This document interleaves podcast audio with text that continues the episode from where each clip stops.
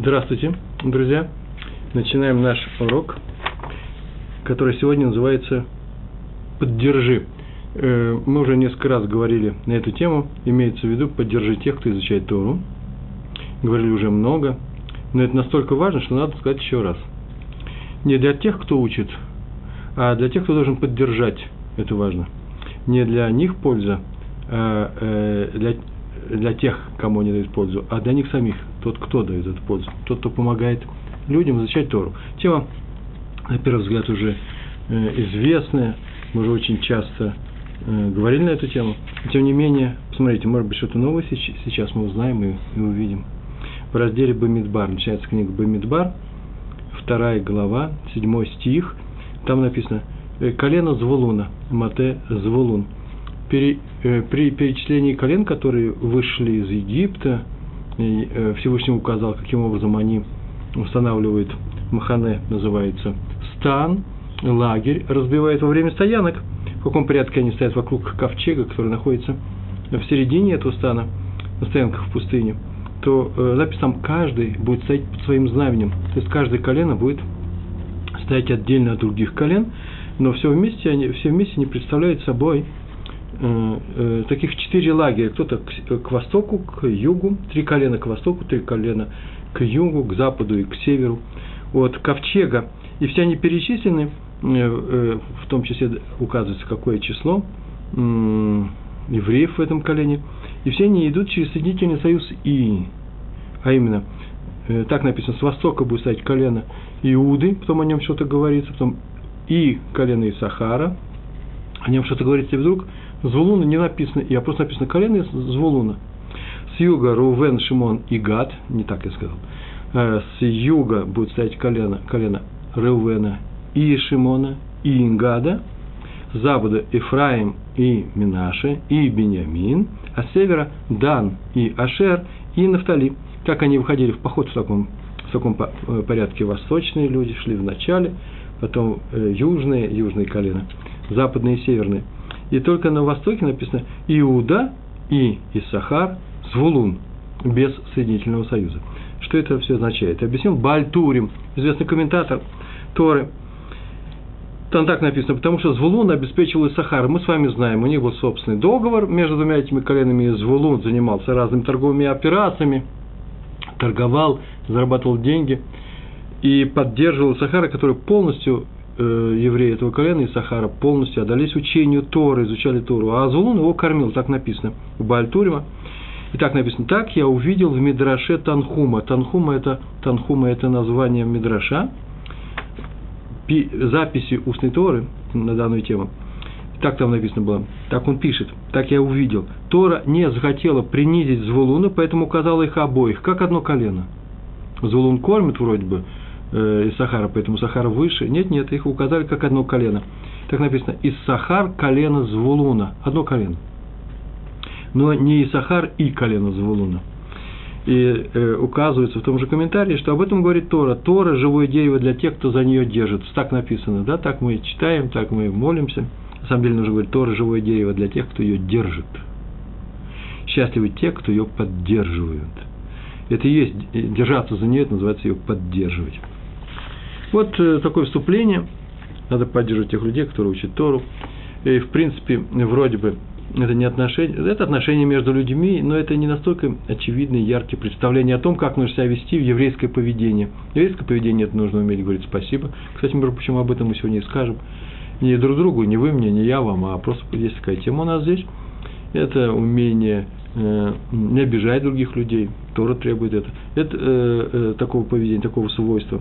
Это еще, еще и умение не обижаться на обиды других людей, думать о них хорошо и так далее. Много чего здесь есть, например, в частности, помогать, искать возможности помочь другим людям. А тут вдруг помогать, что поддерживать людей, которые учат Тору. В наше время немножко странно, и э, в других цивилизациях, европейской, христианской, мусульманской, есть взаимопомощь, взаимовыручка, но такого яркого, ясного представления об этом э, положении такого нет. В двух словах так можно сказать, раз евреи э, – это народ Торы, потому они и народ, то э, они до тех пор будут поддерживаться Всевышним, до тех пор, пока они будут эту Тору нести. Что значит нести? Не просто носить ее вокруг, э, в синагоге по кругу ходить и целовать ее, и радоваться во время Симхат Тора. Нет, именно нести ее, а именно э, соблюдать ее. Первая заповедь – это соблюдать Тору. Но чтобы соблюдать эти заповеди, а их не две, не три, а много, э, как много проявлений человеческого, э, человеческого существования в этой жизни, их много проявлений, много действий мы совершаем. Столько же действий и у Торы, и поэтому все эти законы надо изучать, изучать. Вот это вот изучение Торы называется ее поддерживание. А раз так, то мы все мы обязаны изучать Тору. Все мужчины – обязаны нас учить Тору, а женщины помогать им, э, создать условия для этого, э, строить еврейский дом и так далее. Это отдельная тема, роль женщин. Да и женщины должны тоже изучать Тору, потому что, они должны знать, что такое кашрут. И э, мы приходим в дом религиозных евреев, я там сажусь, они меня угощают, там гостеприимные люди, обязательно в субботу нужно принимать других людей, я должен быть уверенным, что в этом доме есть кашрут. А для этого женщина должна знать, что такое кашрут, не просто по инерции, после, после традиции, по телефонному ликбезу, о своих подружек, изучать, что это такое, и так далее. Чтобы поддерживать чистоту в доме, я говорю про семейные отношения, это тоже многое знать, многое учить это нужно. И недаром у нас есть такой э, не обычай, а закон, по крайней мере, вот в, во многих общинах никогда не делается хупа без того, чтобы э, молодым людям не преподавали в индивидуальном порядке э, э, способом законы вот этой вот э, ритуальной. Ритуальной чистоты, да, семейной чистоты. Иначе у нас не будет еврейского дома. Мы в это верим. Так или иначе, понятно, что нужно поддерживать тех, кто изучает Тору. Почему? Потому что если ты зарабатываешь на жизнь вместо того, чтобы учить Тору, то и пожалуйста, участвует в, в э, изучении Торы таким образом, что ты помогаешь другим евреям ее учить. На что они могут возразить, можно ведь еще и работать, и учиться параллельно. Это отдельная тема, на, на эту тему написано у меня несколько статей в моем блоге. Так или иначе, Всевышний попросил евреев учить Тору все время, он их обеспечит, так было сказано. Я вас обеспечу всем необходимым, а э, вы учите Тору. Я вас буду охранять, как от врагов, буду охранять. Так буду охранять просто ваши жизни, для того, чтобы их поддерживать, для того, чтобы кормить вас. И человек, который говорит, что я сам самостоятельно э, должен участвовать в этой жизни э, без Всевышнего, вот насколько он не доверяет Всевышнему, настолько он, ну, настолько он не совсем э, в Торе, в теме, да, как сейчас говорят. настолько он в теме Торы. Вопрос непростой, серьезный, мы его будем затрагивать с Божьей помощью. И только было вступление. Марша. Первая история про Марша – это сокращение Раби Шмуэль Элиезер Эйдельс.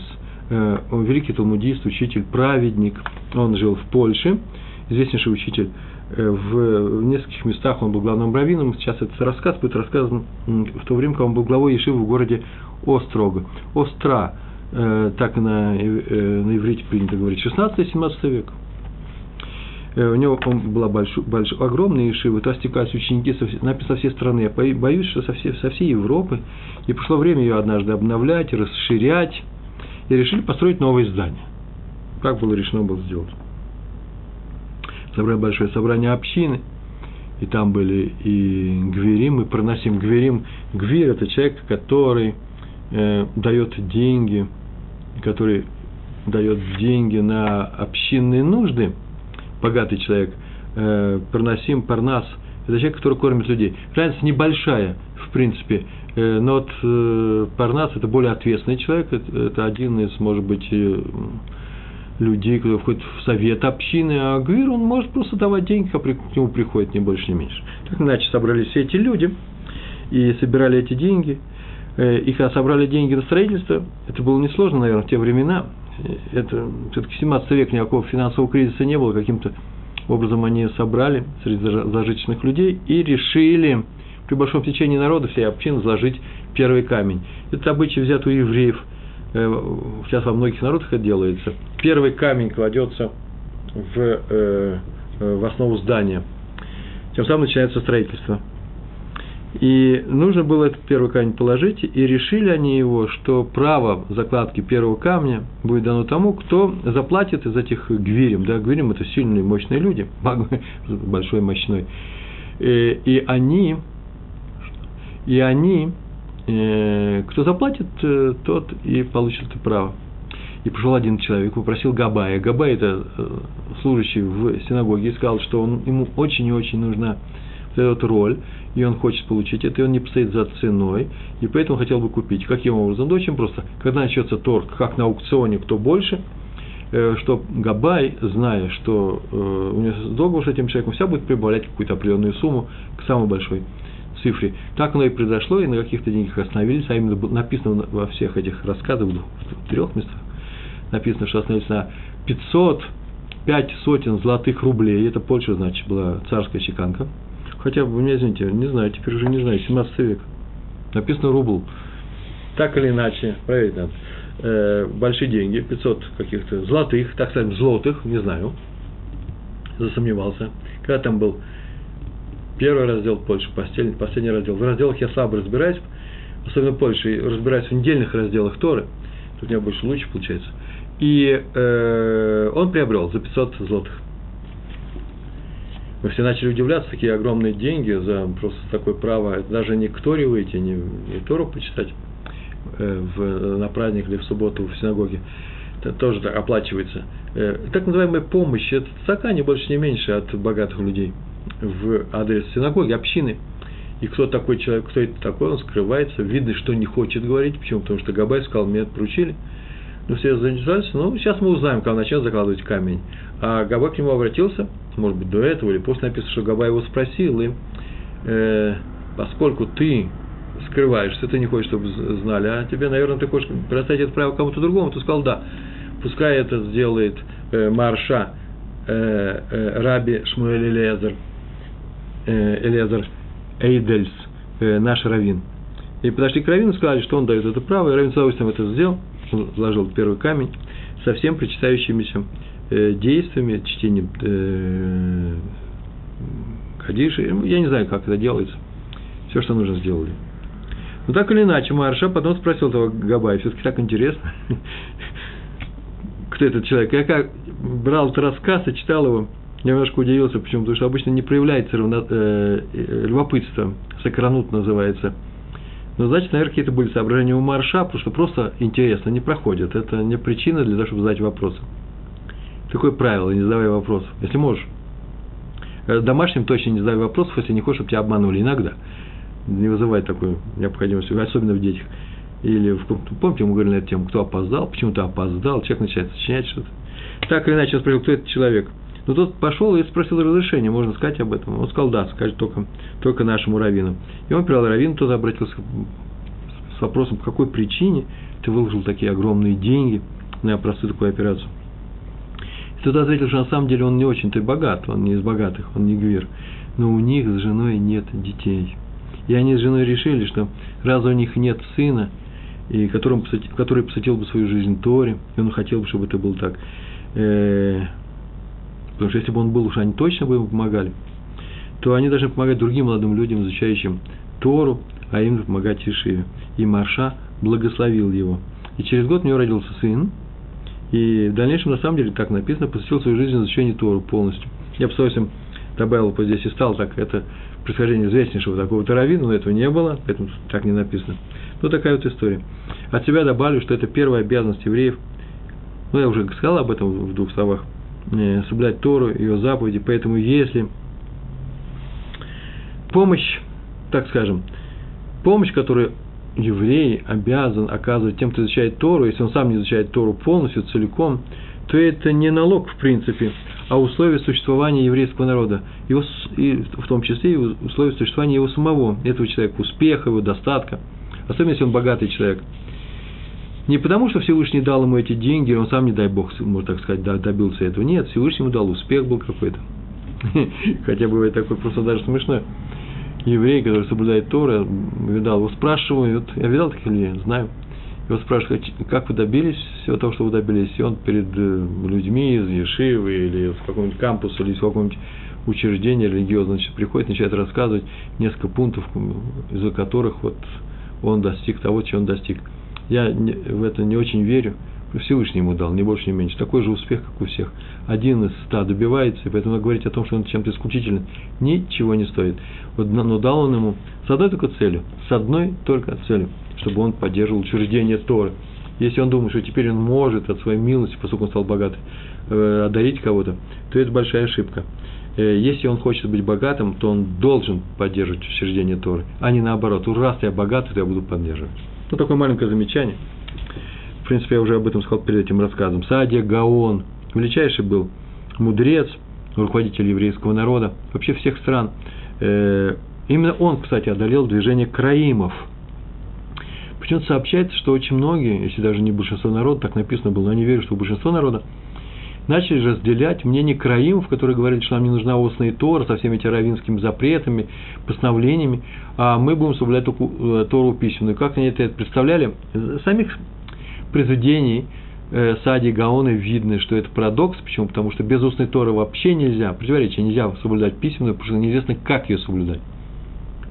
В общих словах, ну и получится у нас нечто. Есть такие братские нам религии, которые ссылаются на Ветхий Завет и так далее – вот такое соблюдение и будет. Так или иначе, он вел большую серьезную борьбу.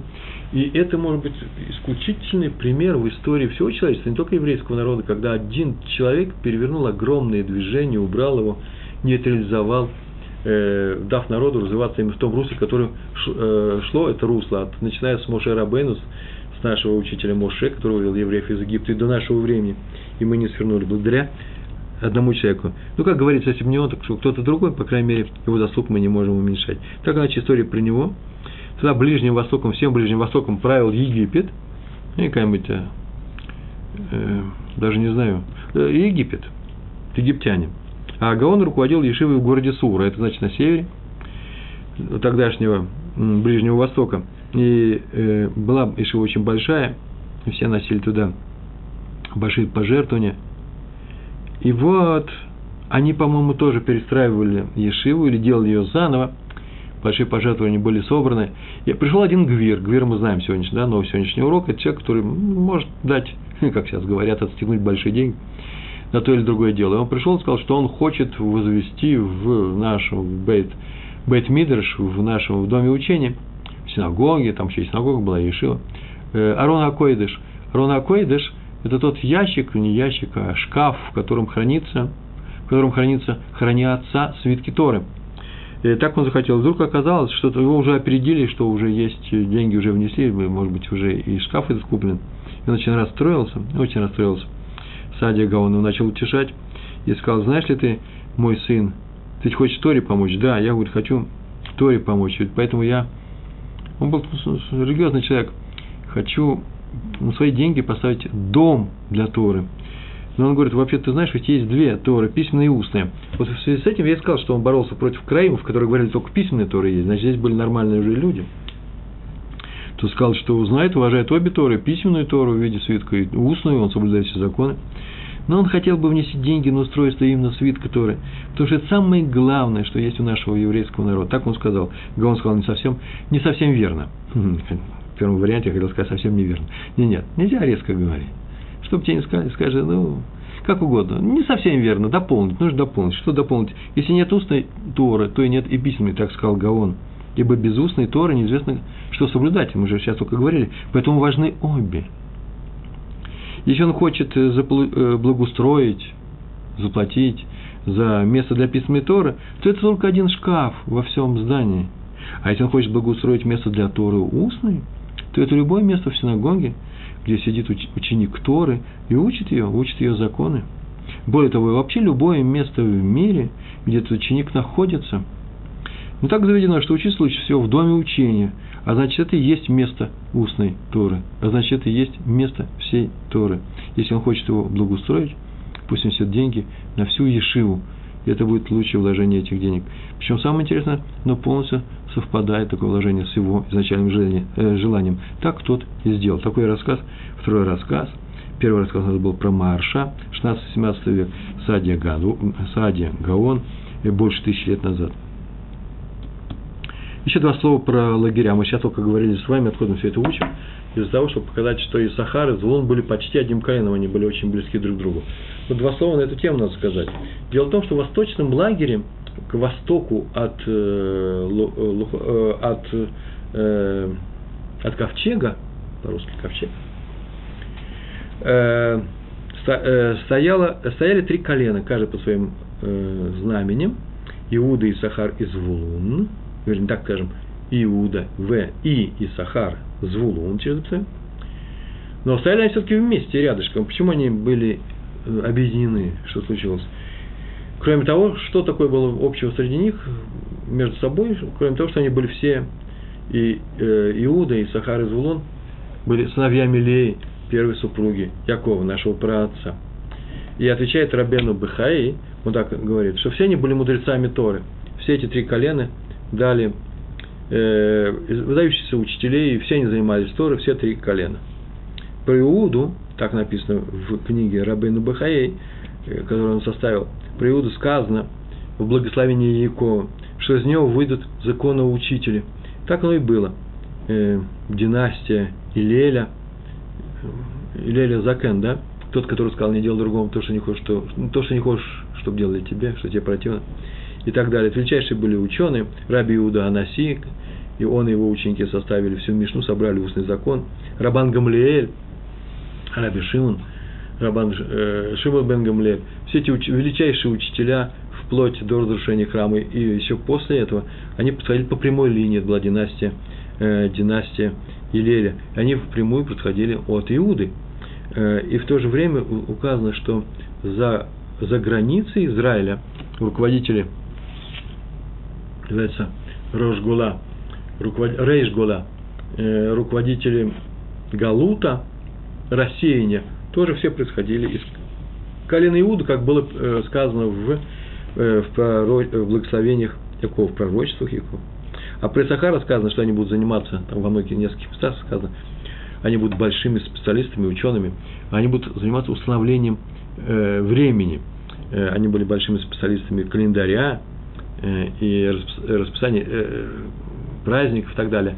В то время это было большое искусство, и все они этим искусством, все, все колено владели и э, учили других людей. Раньше не поступали, как у нас, взял календарик, посмотрел, когда у нас будет, какой день, э, э, когда праздники будут и так далее – Э, раньше это было в руках у евреев, и все зависело от свидетелей, от э, свидетельства, которое, э, которое было сделано евреями по поводу того, кто где когда видел начинающую, начинающую луну, сам серп, серп нарастающего месяца. А про Луну сказано, что все они будут сойферами, писцами Тора, переписывали Тору. Очень важная, ответственная вещь. Почему? Потому что мы знаем, что Э, Тора наша передается, письменная Тора, сам свиток, э, в принципе, ошибок нет. По сравнению с тем, что было много веков назад, все это искусство писцов, которые знали секреты этого письма. И сейчас есть э, это искусство у нас осталось, люди, которые пишут, Софер, да, э, Софер Стам, он пишет Тору, пишет Магелот, пишет Мезузы, пишет э, и пишет то, что вкладывают у нас в тфилин. Вот эти люди были Звулун. И спрашивают Раби Залман Саровский в своей книге, спрашивают, как, как, подождите секундочку, ведь Звулун занимался торговлей и кормил Сахара. Чем же он еще занимался? И вот ответ у нас есть такой. И он сам привел этот ответ из Медрашей взял. На самом деле Лея, жена, жена Якова должна была родить четырех мальчиков. Вы так скажете, ну принято говорить, что трех. Четыре жены, 12 колен, каждый из трех. Да, так написано в Медараше. Но на самом деле она должна была родить четырех, и Рахаль должна была родить четырех, а служанки их, Билга и Зилпа, должны были по две родить. Ну вот она родила четырех, и об этом сама Тора э, пишет. После Иуды написано, и перестала она рожать. То есть, перестала, в принципе, свое отражала. Ну, хорошее выражение. Свое отражала. В смысле, родила и хватит – то есть у нее и у Рахиль должно было родиться каждый по четыре ребенка. Но в силу того, что она отдала Дудаим, который нашел ей старший сын, Рувен, Дудаим – это мандрагоры, такие плоды, которые по, по верим, а может так оно и было раньше, тех времен, обладали тем свойством, что если женщина их, которая не может родить, э, замужняя женщина, их поест, то она родит ребенка. Понятно, что не от мандрагора она родит ребенка, но при помощи мандрагона своего мужа и вот за то, что она дала эти Дудаим Рахели, то она получила награду, так написано в наших Мидрашах, и родила Исахара пятого. А почему родила Звулуна? Вот этот текст, который Рави Залман Сароскин его перевел, э, написано впрямую. И у него так написано. Потому что Всевышний, он взял из Мадрашей составил, потому что Всевышний захотел не только появление того, кто будет содержать мудреца Торы, Сахар будет Тору сейчас родится тот, кто будет его содержать, но и того, кто будет любить мудреца Торы братской любовью. Вот интересная фраза. Он так захотел, чтобы у него был брат, родной брат. Пересказываю своими словами. То есть не потому он помогал, что он был его братом, а потому он и был ему братом, потому что помогал. Вот какой подход ко всему к этому в этом Мидраше. Это про Шасна Раби Залман Сароскин, о э, Звулуне и Сахаре. Больше о них, наверное, мы сегодня говорить не будем, посмотрим. А еще раз про Ешиву. Такая же история. Третья история на сегодня. Такая же история, которая уже была, но не тысячелетней давности, а всего лишь столетней давности. Про Хафиз Хаим. Хафиз Хаим, у него была Ешива в городе Радин. И размещался в очень маленькой синагоге. То есть она нормальной была синагоге, но она росла, эта Ешива, и слава о ней шла большая, и приезжали туда. Это уж точно могу сказать, потому что это известно, как и в Ешиву в городе Воложен, где преподавали Рейнус э, Анне Циф, Рав Берлин и э, э, раввины из тоже из известной династии словечек, которая сейчас еще не кончилась. Сейчас она продолжается. Я знаю несколько словечек, действующих раввинов очень сильных. То э, также было, как туда съезжали со многих стран, так и в Радин, к Хофицхайму съезжались из многих мест. Ешива росла, росла, и нужно было строить новые здания. Кстати, такая же история. И э, Хофец Хаим объявил по всей общине по другим общинам о сборе средств. И прибыл к нему один богатый человек, на самом деле богатый человек, из прилегающего к Радину местечка.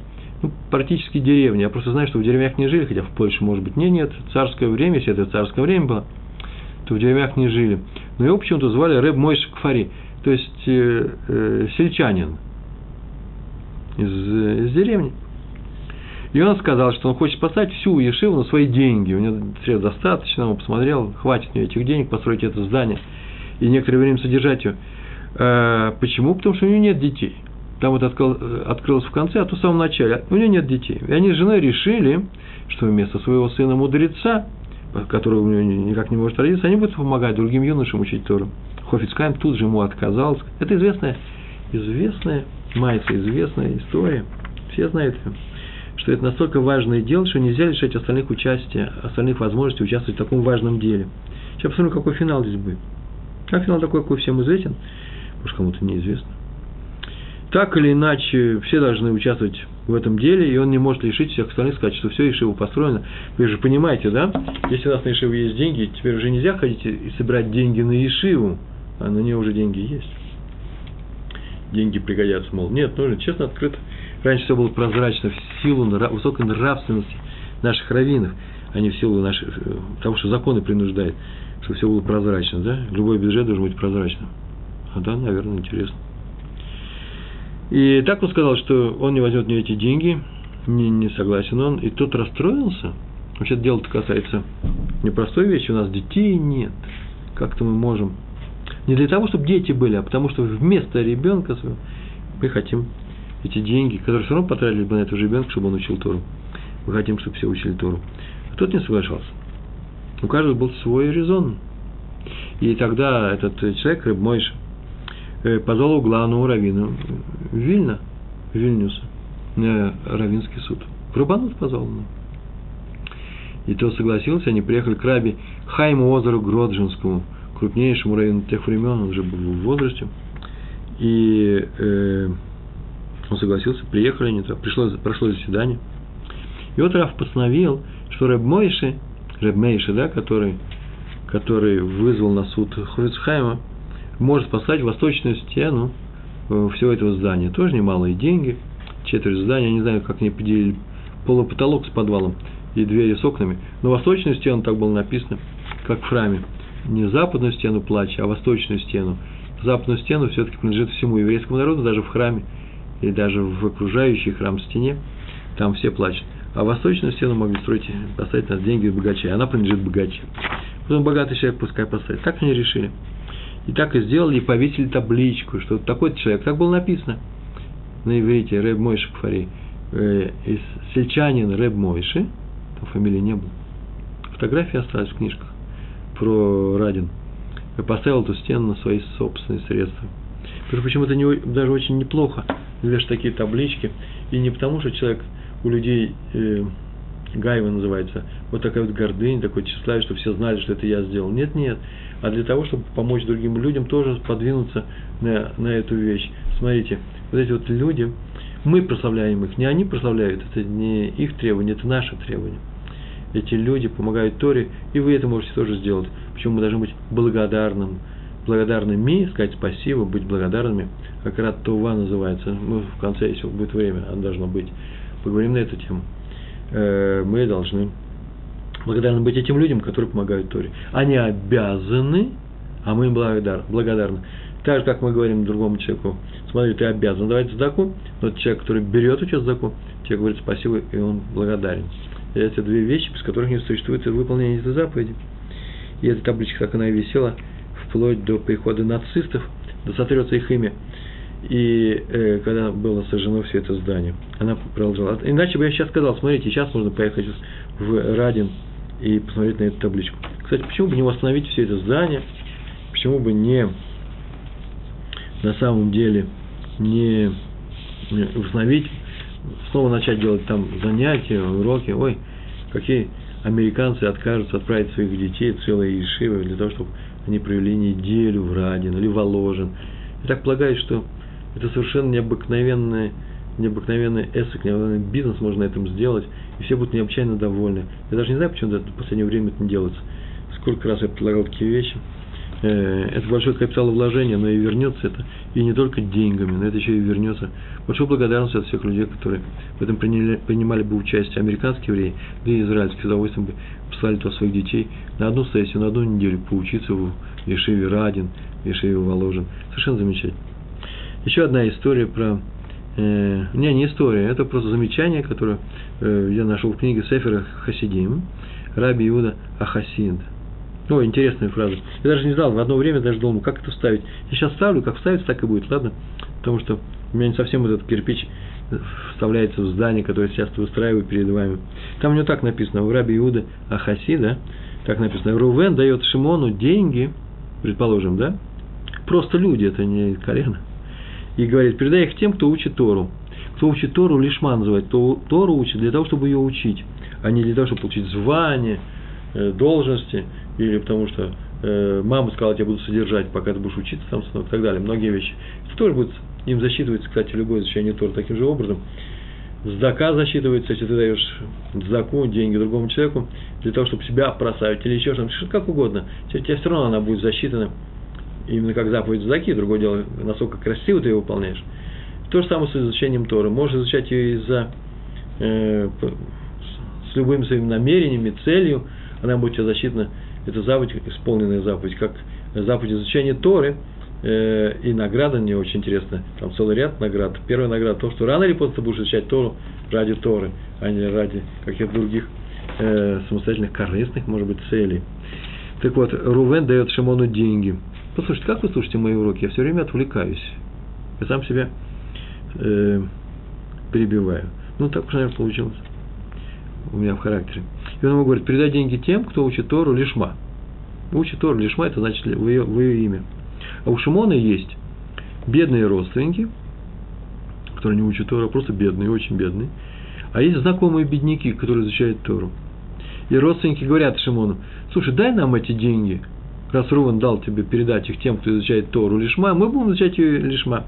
Так вот, постановил Раби Иуда Хасид, а, Хасид, не может он дать им эти деньги, ибо они собираются Тору учить из-за этих денег, а не Лишма, а не ради Торы. Но пусть пойдет и даст тем, кто учит ее Лишма. Такое постановление. И еще он приписал, если у него есть средства, и он не знает, что сделать, поставить синагогу, ешиву, или дать ученикам, то пусть даст ученикам чтобы они просто ели, питались, одевались и учили Тору. Называется поддержать, мог поддержать э, студентов, учеников Торы. И пускай они дают тем ученикам, которые специально, вот, мне так понравился этот язык, я вспомнил, почему я это выписал, не тем, которые выискивают сложные места в в Торе, Кушим, да, всякие парадоксы, дают им объяснения, Пилпуль, объяснения дают, чтобы прославить свое имя в Торе, или так, чтобы получать вообще удовольствие от этого. Нет, пускай даст тем, кто просто учит Тору, и тем, кто ее преподает, чтобы для того, чтобы ее преподавать. Нет, понятно, что человек, который преподает, кстати, хотя он же должен, на что-то должен жить, поэтому больших денег он на этом деле не стяжает, но он же, наверное, выбрал эту профессию. Извините, не потому, что он больше ничего другого не, не знает, как правило, я знаю, это обычно умные люди. Мне ужасно нравится разговаривать с, э, с любым рэбе. Каждый год они меняются в хедере моих всех сыновей. И вот вчера разговаривал с рэбом. Просто замечательно, я получаю удовольствие. Это умнейшие люди, добрейшие люди, которые полны большого терпения к детям, больших знаний полны. Э, то есть, мне просто даже смешно сравнить свои знания со сознанием этих людей. Они все знают и ужасно добры. Я заметил, что те, кто работают и вообще имеют дела с детьми э, в саду или в, в школе, в хедере, э, э, они или, или выдерживают работу и становятся, да нет, становятся они сами по себе очень добрые люди, или не выдерживают, уходят. Там может быть только добрый человек. Вообще такое правило. Э, тому, кто занимается, уч, занимается с детьми, нужно необычайно любить детей. Это единственное условие, это и требование к ним. И то же самое, между прочим, к родителям. Э, если вы хотите завести детей, у вас нет выхода, вы обязаны их любить. Не любить себя, а любить своих детей. И вопрос о том, что как можно их избаловать, сделать эгоистов, это отдельный вопрос. Мы эту тему говорили. И, может быть, еще будем говорить, называется «Основа еврейского воспитания». Есть у меня такой, тоже моя статья, могу ее повторить однажды, я уже говорил. Так или иначе, следующая история, четвертый, Раф Хискияку Мешковский рассказывает следующее. Прям живой человек рассказывает, написано в книжке. Эта книжка, это рассказ оттиражирован, я уже видал не в книжке его, а в других местах, в сборниках. Был у него один знакомый американец, очень богатый человек в Америке, который вообще-то начал в Израиле с алмазной биржи в Рамадгане. О, отсюда мы знаем, что в, Рабан, в Рамадгане есть алмазная, ал, алмазная биржа. То есть все это об этом знают, но я об этом забыл, сейчас вспомнил. Снова забыл. И во всем ему сопутствовал успех. Вообще во всем. Есть такие люди. Ты идешь, на него успех падает. Все время. То есть он идет. Все время. Только успевай поворачиваться и хватать его. И он уехал в Америку, и там тоже необычно. Один из самых богатых людей в Америке. Самых богатых там может быть несколько тысяч, но такой серьезный человек. Э, к нему приезжали раввины из разных ешив. И он всегда другим людям давал другим людям Ешивам, давал деньги большие. И вот однажды он встретил его в Израиле. Я так полагаю, что в Иерусалиме, сейчас узнаем почему. И это настолько странно было, почему? Потому что э, в чем дело? Э, что ты сделаешь? У меня родственников нет, он всех туда отвез. А все время был очень занятый, э, занятой человек. Он, приехал, он сказал, что он приехал мириться с главой Ешивы Мир Раум Натаном Цифинкелем. Но поскольку это Ешива в Иерусалиме, значит, встреча была в Иерусалиме. Кто-то удивился, что случилось, как-то можно мириться с Равом Финкелем, навернейший человек. Интересно ему рассказал. Раф Финкель однажды приехал в Америку, не очень давно, несколько лет назад. Он собирал деньги на Ишиву, и пришел к нему и получил довольно-таки большой чек, большую сумму. И тут так он сказал, вдруг я, я не знаю почему, вдруг у меня с языка сорвался, сорвался, сорвался вопрос, который вообще лучше бы не задавать. Он спросил, а почему теперь собирается сумма много больше той, что была раньше, год назад, два года назад? Почему так выросла сумма? Вообще-то лучше бы не спрашивать, это даешь или не даешь? Мало ли почему. Это не значит, что если ты даешь деньги, то ты сейчас должен руководить процессом. Владелец футбольного клуба, может быть, должен руководить процессом и указывать тренерам, кого брать, кого не брать, а потом взять и выгнать Анчелоти после последней игры, по которой э, Челси, например, я не знаю, я все придуманные примеры, проиграла в первенстве Англии, в премьер-лиге Англии. Это может сделать он. Но здесь же Равины. Равин приехал, берет деньги. Почему нужно спрашивать, почему такие большие деньги? Так или иначе он сделал первую ошибку. Но Раф ему сказал, что Ишива растет, и число учеников увеличилось. И вот тут-то богач сказал недопустимые слова. Он сказал, зачем-то увеличивать Ешиву, если это связано с такими сложностями. Денег ведь не хватает. Разве не лучше остановиться на том бюджете, который был раньше? Было бы умно. Он, наверное, передал, взял и сообщил ему. Человек учит Раву Финкля. Как говорила одна из моих родственниц, с ума сойти. Он решил научить. Вот он, многие люди богатые, решив, что они богатые, значит, они умнее всех, могут учить раввинов больших. Ну, ладно, так он сказал. Так он и получил, в конце концов. Он сейчас приехал мириться с ним. А мог все этого избежать. И ведь он же не понаслышке знал Рава Финкеля, он с ним встречался, он из Израиля, он сам учился в Ешиве в молодости, знал он всех этих людей. Ну так получается, видите, Ецер работает, плохое начало человека. Он стал получать. То, что ему известно из американского бизнеса, из своего бизнеса финансового, там, банковского, что не надо э, увеличивать кругооборот, кругооборот чего-то, если ты не уверен в, в своевременном приходе ресурсов. Так он сказал. Это мои соображения. А Раф ему сказал, очень ответил, просто ответил. Но ведь и ты не останавливаешься на своих миллионах, которые уже получил.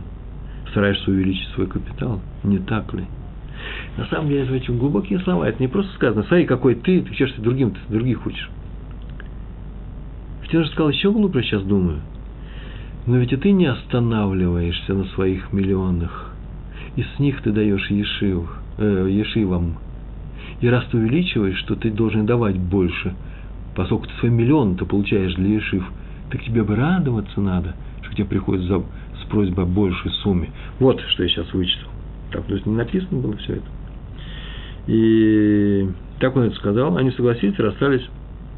И после всей этой истории – не прошло много времени, как он увидел, что успех ушел от него. Какой бы дело, какой бы бизнес он теперь не затевал, какой бы новый проект он не начинал осваивать, ничего не получалось, вообще ничего. Понятно, что он не обеднел, понятно, что все у него не рухнуло, но так ночью он испугался, очень быстро связал концы с концами понял, что это, наверное, так он решил. Видите, я не говорю, что так оно и есть, так он решил. От того, что он вот, как он решил, я так думаю, такое слово, нахамил Э, Рау Финкелю, потому что это выражение, конечно, совершенно невозможно. Зачем вы увеличиваете свои расходы, если вам теперь приходится больше просить у таких людей, как я? Это, конечно, наглое выражение. Он приехал с ним мириться и пошел с ним мириться. Так я не знаю, чем это кончилось. Вся эта история, все это кончилось, вот этот рассказ Рава Мешковского на этом. Я так полагаю, что еще нужно добавить два слова. Не Равин с ним поссорился. Почему у него пропали э, этот успех? Не с ним рассорился, это понятно. Оно вся защищает честь, дело людей Торы и мудрецов. Да и просто понять механизм. Он потому и был успешный его путь, как финансиста, потому что, потому что, я уже сказал об этом, и шли к нему миллионы, чтобы он помогал евреям. Но как только высказал сомнение, успех ушел. Или еще иначе, как ты судишь этот мир, так и тебя будут судить. Как ты сказал, как себя вести в Ешивах, так и все, все уже сказал, о, там на небе сказали, ангелам, может быть. И сказали, о, наш богач то же самое. Теперь то же самое будет с ним. Не увеличивай свои миллионы. Э, остановись на вчерашнем. Доллар перестал расти. Пятый рассказ «Адмор из Гур», Раби Исроэль Альцер, автор книги, сборника Бейт Исроэль. Он рассказывает, интересно, а, гурский Адмор, гурский хасид, он рассказывает о Хафец, Хайм, Хафец Хаиме, которому уже у нас был один рассказ – и он, просто эту историю, которая произошла у него на глазах, приехал однажды собирать деньги в дом одного богатого человека. Мы эту историю знаем со слов Адмора из Гур, не со слов учеников Хрисхаима. И тот сказал, зачем такому мудрому человеку ходить по домам, собирать деньги на Ишив? Ну, мы же теряем, весь еврейский народ теряет. Книги ведь писал Хависхайм, замечательные, от себя добавлю. Просто все книги – это кладезь мудр, мудрости, каждое предложение. Это нужно изучать, можно комментировать это. Посмотрите, это, все это вглубь растет. Написано немного, написано много, но в принципе на каждую тему не очень много слов. Ведь это же нужно уточнить, это нужно, нужно все это еще объяснить, и мы видим, что это задано направление э, для работы многих комментаторов, э, мудрецов э, на несколько поколений. Сейчас я закончил переводить на русский язык книгу, называется «Марот Ашабат», Э, книга с субботними законами. Может, мы должны ее успеть к Рожешана, для того, чтобы ее потом распространить. Это книга, в которой, э, которая собран таким, сделан таким образом, если найдем деньги на нее, э, весь год разбит на недельные разделы, и недельный раздел в субботу читается определенный кусочек законов. Законы не этого недельного раздела, а прямо с самого начала. Подготовка к субботе, что такое кидуш, трапеза, третья трапеза, послеобеденная молитва, э, зимун, Авдала в конце, Авдала завершение всего этого. Все это, когда песни поются, какие песни поются и прочие вещи, самые важные вещи, читается за столом, обычно читают дети. Все это на иврите написано, в переводе на русский язык, тоже непростая работа, кстати, я сейчас так это узнал. Вещь непростая. И дети читают, и все вслух это можно обсудить, и каждый вечерняя трапеза и утренняя трапеза, две трапезы. Она, большинство евреев, не все делают третью трапезу. Не во всех общинах это делается. Но на этих двух трапезах это делается. Так вот, все ссылки там на, на Мишнабрура, э, а, а, авторство составителя, кто это, Хавицхаим, Шулхана Рух и Мишнабрура, главным образом. То есть много еще разных книг, но она одна, одна из основных. Так иначе, он сказал, зачем нужно ходить по домам, собирать деньги на Ишиву. Он, этот человек, согласен платить регулярно всю сумму, лишь бы он, Ховицхайм, не отрывался от Торы. Ховицхайм сказал, если бы не Тора, то небо и земля не стояли. Да, так написано в наших книгах. Поэтому надо дать всем участвовать в заповеди ее поддержки. Если ты сейчас заплатишь все эти деньги, я буду сидеть учить Тору, да, писать свои книги. Но ведь тогда я не буду просить у людей денег, и получится, что люди будут оторваны от большой заповеди поддерживать небо и землю, так сказал Хайм, выходит Хайм. Не в одних деньгах дело, тут дело в том, чтобы активизировать людей, поднять их на такое благое дело. А еще одна история, кстати, по него, я с удовольствием собираю их, эта история менее известна. Э, история в первые годы после революции, э, во времена большевиков, в городе Ради не было хлеба, совсем не было хлеба, ученики голодали, пухли от голода – и Ховисхайм пришел к комиссару, в этом городке был комиссар, по фамилии Арчик. Вот человек попал прямо в своей фамилии. Вот достаточно было сказать комиссар. А он в книжках прям своей фамилии, которого фамилия у него была Арчик. Бывший ученик Ешивы, какой Радинской, который оставил Тору, почему-то увлекся революциями, и вот он теперь комиссар в кожаном тужуре ходит, с большим нагоном, наганом деревянным у пояса, командует всеми. И он к нему пришел и спросил, за помощь, понятно, для Ешивы, спросил, хочет ли он, готов ли он выслушать слово Торы. А тот человек добрый был, комиссар он расстрелял, воздух полил. Тот сказал, что он теперь далек от Торы, как восток далек от запада. Это выражение его, как в этой книжке. Это вообще известное выражение на иврите и на идиш. Но выслушать Тору, слово Тору, чего же не выслушать, конечно, из уважения к своему учителю, он обязательно это сделает. И он так сказал Хавицхайм. Вот Дроша называется урок. Ты знаешь, почему так сказано, написано, что дерево жизни стояло в самом сердце Ганедана, в середине его. Посреди Ганедана стояло дерево жизни. Эцхаим. Почему? Чтобы каждый мог легко и быстро к нему прийти. Найти его легко было. Оно стоит в самом центре. Каждый мог прийти по своим способностям, по своим возможностям. Один приходит к Торе, потому что хочет учиться. Он просто мечтает учиться, он создан для учебы. Другой – страх перед небесами на небе сказали, нужно учить Тору, и он боится ослушаться, поэтому он учит Тору. Третий – в силу своих добрых дел. Он занимается Торой, потому что Тора призывает добрым делам, и он хочет делать добрые дела, осмысленно их делать. Не просто помогать, э, не понимать, что ты делаешь, нет, осмысленно. Есть некоторые законы, он изучает законы, то эти, это, он осмысливает эти законы. Так вот, он сказал, ты, Арчик, добрый человек, я же помню. Хороший был добрый мальчик. Поэтому послушай, наши ученики голодают – заработай себе будущую жизнь тем, что, тем, что ты продашь нам хлеб, который у тебя здесь есть э, э по твоему руководству, там где-то склады какие-то комиссарские были. И он ушел.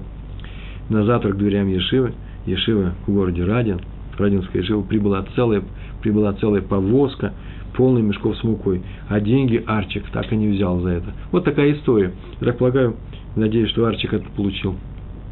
Следующий мир, Аллах Аба, Э, ну, для этого надо, чтобы он не делал никаких злодейств, да, выполняет эту функцию, которая называется комиссарство. Вывод отсюда. К любому сердцу можно найти дорогу умелым обращением. Но цель одна, когда ты обращаешься к любому сердцу, призыв помогать людям.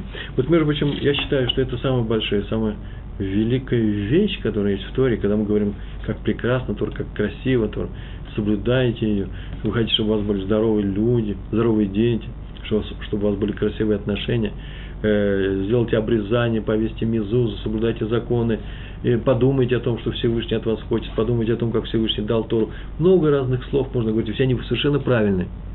Но в конечном счете, согласно тому мусару, который я передаю, есть такое течение, да, этическое учение, самое главное в Торе – это призыв помогать людям делать хорошие дела. Этому нас научил Хорицхайм, который писал книги ведь еще и о законах, не только Лашон но еще и о других законах. В Талмуде написано, трактат Сота, о том, что для праведников имущество дороже, чем их тела. Написано, для праведника дороже его имущества, его деньги. Раби Майер Шапир из Зубина спрашивает, это еще почему? Я отвечаю, потому что деньги, деньгами, имуществом можно помочь другим людям больше, чем помогаешь своим телом. То есть, телом тоже можно помочь. Я вижу старушка. Что старушка можно сделать, не знаю. А, э, э, некому дрова не наколоть. Я иду своим телом, колю я дрова. Но деньгами помочь можно больше. Пошел, заплатил лесорубам этим, да, дровосекам. Они помоги людям, сдакут дают деньгами. Другие люди, другие народ там был написано, любят деньги, вроде бы сильнее своего тела. Ой, деньги нужны, тело мне не нужно, деньги я люблю. Это у вас мудрецы любят э, свои деньги больше. А, вот скажет так скажет, раввины любят деньги больше, чем свое тело. Вот мы любим деньги меньше, чем свое тело. То есть, э, другие люди любят деньги вроде бы сильнее своего тела, как сказали про мудрецов. Но только видимость, и мы, и, и, потому что деньги им нужны для чего? Для получения телесных удовольствий. Ну, сделать виллу в Испании, там, купить яхту, футбольную команду и так далее. Почему сегодня футбольная команда прислала, не знаю. Наверное, потому что вчера Челси так плохо сыграл. Получается, что они любят свое тело больше всего на свете. Вот в чем дело. А праведники смотрят на деньги как на способ помочь другим людям, в частности, помочь Ешивам Хейдерам. Поэтому Талмуд так сказал, что праведникам деньги дороже их тела. Адмор из Гур, Раби Симха Бунин, Лев Симха, э, книга, которую он написал, Лев Симха. Не только со мной помогал Ишев, но и других призывал к тому же. И говорил он про, про стих в Торе. Там сказано о праздниках Регалин, когда надо было приходить с пожертвованиями в храм. Так сказано в книге Дворим, посмотрите, 16 глава. Каждый пусть принесет приношение своей руки, сколько он может достичь. Как благословит его Всевышний, то тем, что он даст тебе, да, вот это и принеси. И пояснил, не, не просто чего ты чего добился, часть от того и принеси. Что тебе Всевышний дал, то и принеси. Чего ты добился, да? Не, наоборот. Тебе Всевышний и даст ровно на то, чтобы ты приносил в храм. Вот ты принес в храм, вот столько тебе Всевышний и поможет этому дать. Не это следствие, а это причина того, что Всевышний тебе будет помогать. Но я благодарность тому, кто э, помогает ученикам Торы – это общий закон благодарности. Я сейчас написал такой блог, э, в блоге своем статью написал на эту тему. Мне показалось это интересно, сейчас в двух словах, может быть, скажу. Сидели трое раби Иуда, раби Йоси и раби Шимон бен Юхай. Э, вчера Лагба Омер был в Иерусалиме, и вот это праздник, э, торжественный праздник годовщины его смерти, Йорцайт. А он умер, потому что открыл открыл секреты Торы большие, а они ему открылись, когда он был закрыт, где он был закрыт в пещере, а попал в пещеру он потому, что плохо сказал про римлян, а про, про римлян, как он сказал, сидели трое, Раби Юда, Раби Йоси, и он, и Раби Юда сказал, что много полезного сделали э, римляне. Все-таки нужно это признать. Раби Йоси смолчал, а Раби Шима сказал, что они сделали полезно, они сделали для себя. А нам они сделали на погибель. То есть они, у них было такое желание – и вот э, э, Тора занимается вопросом, это что еще за вопрос? Э, на погибель или не на погибель? Мы должны им сказать спасибо. Небо должно сказать спасибо римлянам за то, что они это сделали. Ведь известен закон, что если человек дает сдаку другому человеку, даже не хотя ее сдать, так получилось, она засчитывается как зака. Или, если она не упала, эта монета, то, в принципе, не надо бы ее поднимать, если здесь есть вокруг бедные, они ее поднимут, не поднимая ее. Откуда это мы учим? Из закона который указан в Торе, есть такой закон, который называется Шахаха, забыл, забыл на поле сноп, ну, вдруг оглянулся, ты отъезжаешь уже, ты видишь на своей лошади со снопами, а там еще остался сноп, не возвращайся, он уже не твой, и тебе будет браха, благословение, как сказано. Видишь, ты не хотел, а выполняешь заповедь. Еще про, про монету, э, упала монету, ты будешь благословен, если ты ее не поднимешь. Так почему же римляне не сделали хорошее дело, почему им небо не, не, не воздаст хорошее. И рассказано в... Можете посмотреть, это одна из последняя моя статья в блоге э, э, на Талдот.ру, написано в Ктубот про Нагдимона Бен Гурьон. Был такой человек, Бен Гурьон, это отчество, Гурьонович, да? Его пап так звали, Гурьон.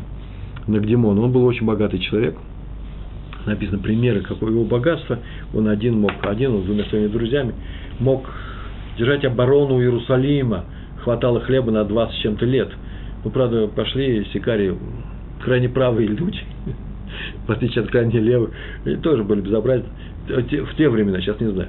в те времена сожгли все эти склады для того, чтобы евреи верили только в Всевышнего и не нуждались в помощи э, этого Нагдимона. А это и была помощь Всевышнего, кстати, да, склады Нагдимона Бенгурьона.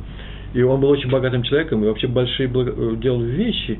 И как так э, однажды случилось, что вышел Э, э, известный мудрец Рабан Йоханан бен Закай и видал дочь этого Нагдимона бен Гурьона, которая выковыривала зернышки из навоза для того, чтобы набрать себе хлеба на лепешки сжарить. И он спросил, а где деньги твоего отца? Она сказала, что это в Ктубот, 67 лист. И написано, из-за того, что он не дал заки, так все пропало. А где деньги твоего мужа? Я сам писал к тубу, я оставлял вам хупу ставил, там было написано, что в случае в некоторых случаях, когда нужно будет тебе выплатить э, по этой ктубе, тысячи тысяч золотых было написано. Где они? А эти деньги перемешают с деньгами моего отца и тоже пропали. Замечаете, что деньги человека праведного с деньгами человека, который не дал заку, тоже пропадают. Ничего общего с такими людьми нельзя иметь. И сама, сам Талмуд спрашивает, это что, он не дал заку? Известно, что когда он шел в храм, перед ним стелили большие, большие, ковры стелили из богатой ткани, чтобы он шел по этим коврам. Их потом не поднимали, их давали, их давали беднякам. Давал? А оказывается, нет, это он для себя это сделал, так Талмуд рассказывает.